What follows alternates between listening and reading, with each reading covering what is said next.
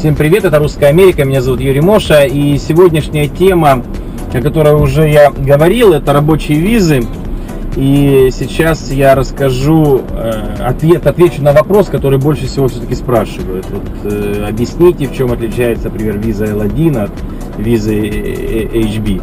А, на самом деле, как бы, должны понять, что существует два вида, основных два вида рабочих виз. Это та виза, когда у вас работодатель в Америке находится, да, это вот как раз виза HB, там J1 длительный и так далее. Ну, их, их несколько на самом деле существует.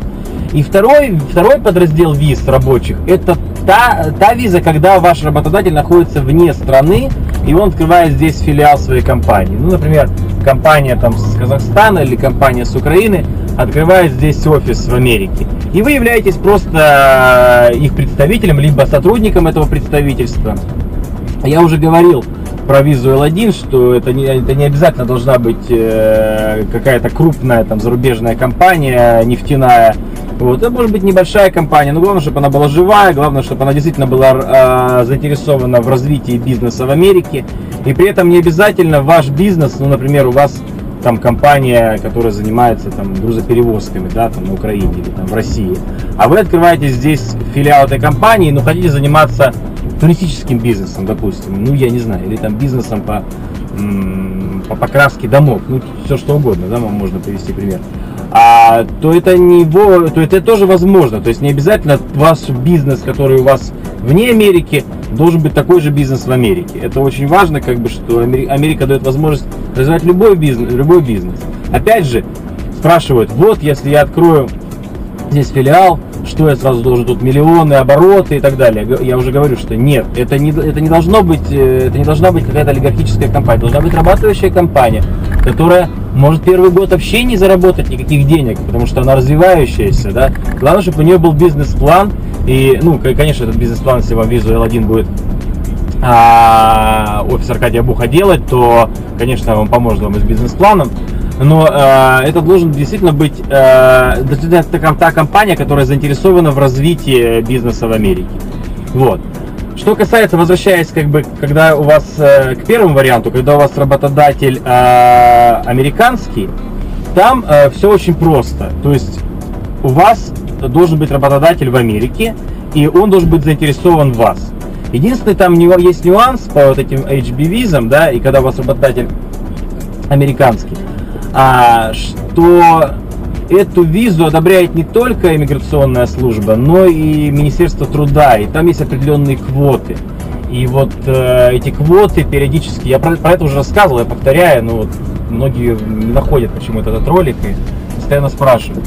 Эти квоты есть по определенным профессиям, и вы должны быть уникальным специалистом в чем-то, чтобы вы действительно прошли. Хотя, в, например, в моей как бы практике жизненной я видел людей, которые не обладали определенными какими-то профессиями, получали HB визу.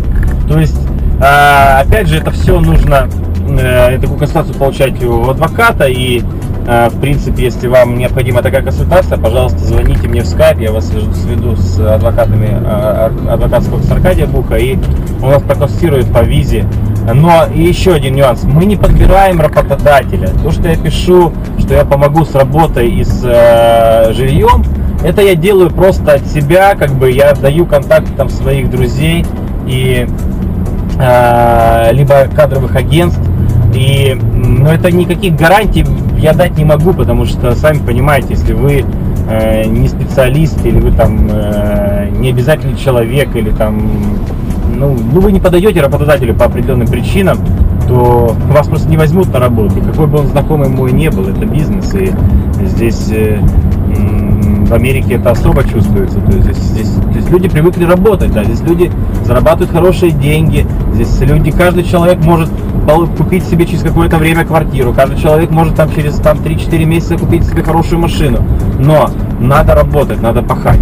К сожалению, так устроен мир, да, со времен обезьян, они там банан палкой сбивали и так далее. То есть это это в Америке особо чувствуется, что а, кто работает, тот, конечно, зарабатывает. Тут, тут нету э, мам, пап, которые как в России, да, там нет бездельников по полстраны, да, может быть и 80% сидят и ничего не делают. Там, потому что, ну, привыкли к этой, к нищете, да, довольствуются вот этой, знаете, вот зарабатывает 10 тысяч рублей и доволен, все, живет, живет на вот эти деньги на 300 долларов, пьет, э, водку и наслаждается жизнью. Так в основном живут россияне и не хотят вырываться из этого, не хотят ничего делать, не хотят переезжать в крупные города, где лучше чуть жизнь, не хотят уезжать в Европу, где лучше жить, не хотят уезжать в Америку. Устраивает, живите там. Я уже перехожу, знаете, на эмоции, потому что, ну, честно говоря, достали эти комментарии, что я там агитатор Обамы и сотрудник Госдепа. Вот. Э, я просто хочу, э, чтобы люди, люди отдумались и задумались над своей жизнью, что, ребята, пожалуйста, вам открыта э, любая страна мира, вам открыты крупные города России, где все-таки жизнь получше, да, переезжайте, если вам тяжело, да, вот вы мне постоянно там жалуетесь в скайп, вот как, что вы мне тут пишете про Америку, как у меня даже на билет денег нет.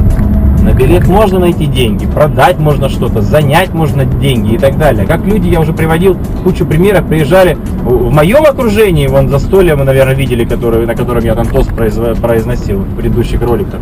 А, там сколько, 5 или 6, по-моему, семей там было. И все же приехали с 300 долларов, все до одного. И все имеют сейчас не одну квартиру. Э, Володя, вот которого я живу, я вот после был на день рождения в выходные, спрашивал, в Швейцарию вылетает. Я говорю, слушай, ты, говорю, отдыхаешь не пять раз уже, я говорю, пять раз в год, нет, ты отдыхаешь уже шесть раз в год. Ты в Канаде был в этот раз, в, Доминик... в этом году, в Доминикане был в этом году, вот, в том году, в конце года уезжал куда-то там в, на Аляску или там на Гавайи, в Америке ездил, сейчас ты Швейцария, потом у тебя Франция и так далее. То есть ты отдыхаешь, ты наслаждаешься, когда ты успеваешь все. Говорит, ну я выкраиваю, у меня там вот в один там отпуск, потом я беру выходные определенные, там праздничные дни, еле-еле успеваю. Ну, ну самое главное, ведь он, ой, извиняюсь, стою на зеленый свет. А, и, и видите, какие две минуты, минуту стою, и они сигналили только через минуту уже, не сразу. Тарапань. Хотя это Бруклин. Довольно много русских, которые любят сигналить. А в Манхэттене только таксисты сигналят, так все интеллигентные люди. Вот, и а, про, про Володю рассказываю. Поэтому приехал человек с, не, с, с, не с грошами, как говорится, да, и добился всего. Поэтому, если хотите работать в Америке, и либо э, чтобы вам э, вы найти здесь работодатель, либо чтобы российский работодатель какой-то вас отправил спросите у знакомых. Кто-то хочет, может быть, может быть, у вас нет бизнеса, но кто-то хочет э, открыть как бы здесь филиал, и вы можете поехать. В вашем же окружении есть какие-то предприниматели. В конце концов, этот предприниматель тоже себе может оформить грин-карту, потому что эти рабочие визы, и HB, и L1 это визы иммиграционного плана, то есть вы можете здесь там 15 месяцев получить грин-карту. Вот. Еще раз я хочу в конце подытожить, что мои все ролики это не руководство к э, иммиграции и как бы не э, консультирование по американскому праву. Я рассказываю то, что лично я знаю из своей жизни, то, что я читаю, то, что я слышу, например, э, находясь там в офисе у Аркадия Буха. Но если вам нужна действительно консультация по американскому праву, если вам нужна действительно четкая информация как получить рабочую визу в США, пожалуйста, звоните мне в скайпе, вас соединю с адвокатом квалифицированным, который имеет лицензию, и он вам обязательно все расскажет. Поэтому еще раз повторяю, мне тут э, говорят, вот он не адвокат, а он тут рассуждает. Я, я, я всегда говорил и всегда буду говорить, что я не адвокат американский. У меня даже нет юридического образования в России. Я, у меня Э, образование экономическое. Понятно, что я там прошел все круги ада судов и, наверное, знаю э, юридическое право России не хуже любого адвоката, но э, я не американский адвокат и даже не американский паралигал, поэтому если, опять же, повторюсь, если вам нужна консультация квалифицированного адвоката, то, пожалуйста, звоните мне в скайпе, обязательно вас сведу с адвокатским офисом. Я приехал на работу, пошел отвечать на многочисленные скайп вызовы, вот, кстати, еще один нюанс. У меня появилась э, помощница, ее зовут Евгения. Вот, и если я написал, в принципе, всем ее данные, если я вдруг не ответил по каким-то причинам, ну, может быть, я занял, занят, вы можете позвонить Евгении, она обязательно с вами выслушает вас, вашу проблему и все как бы вам расскажет. Если, конечно, ну, нужна будет моя помощь, она со мной свяжется, либо свяжет вас с адвокатом. Спасибо.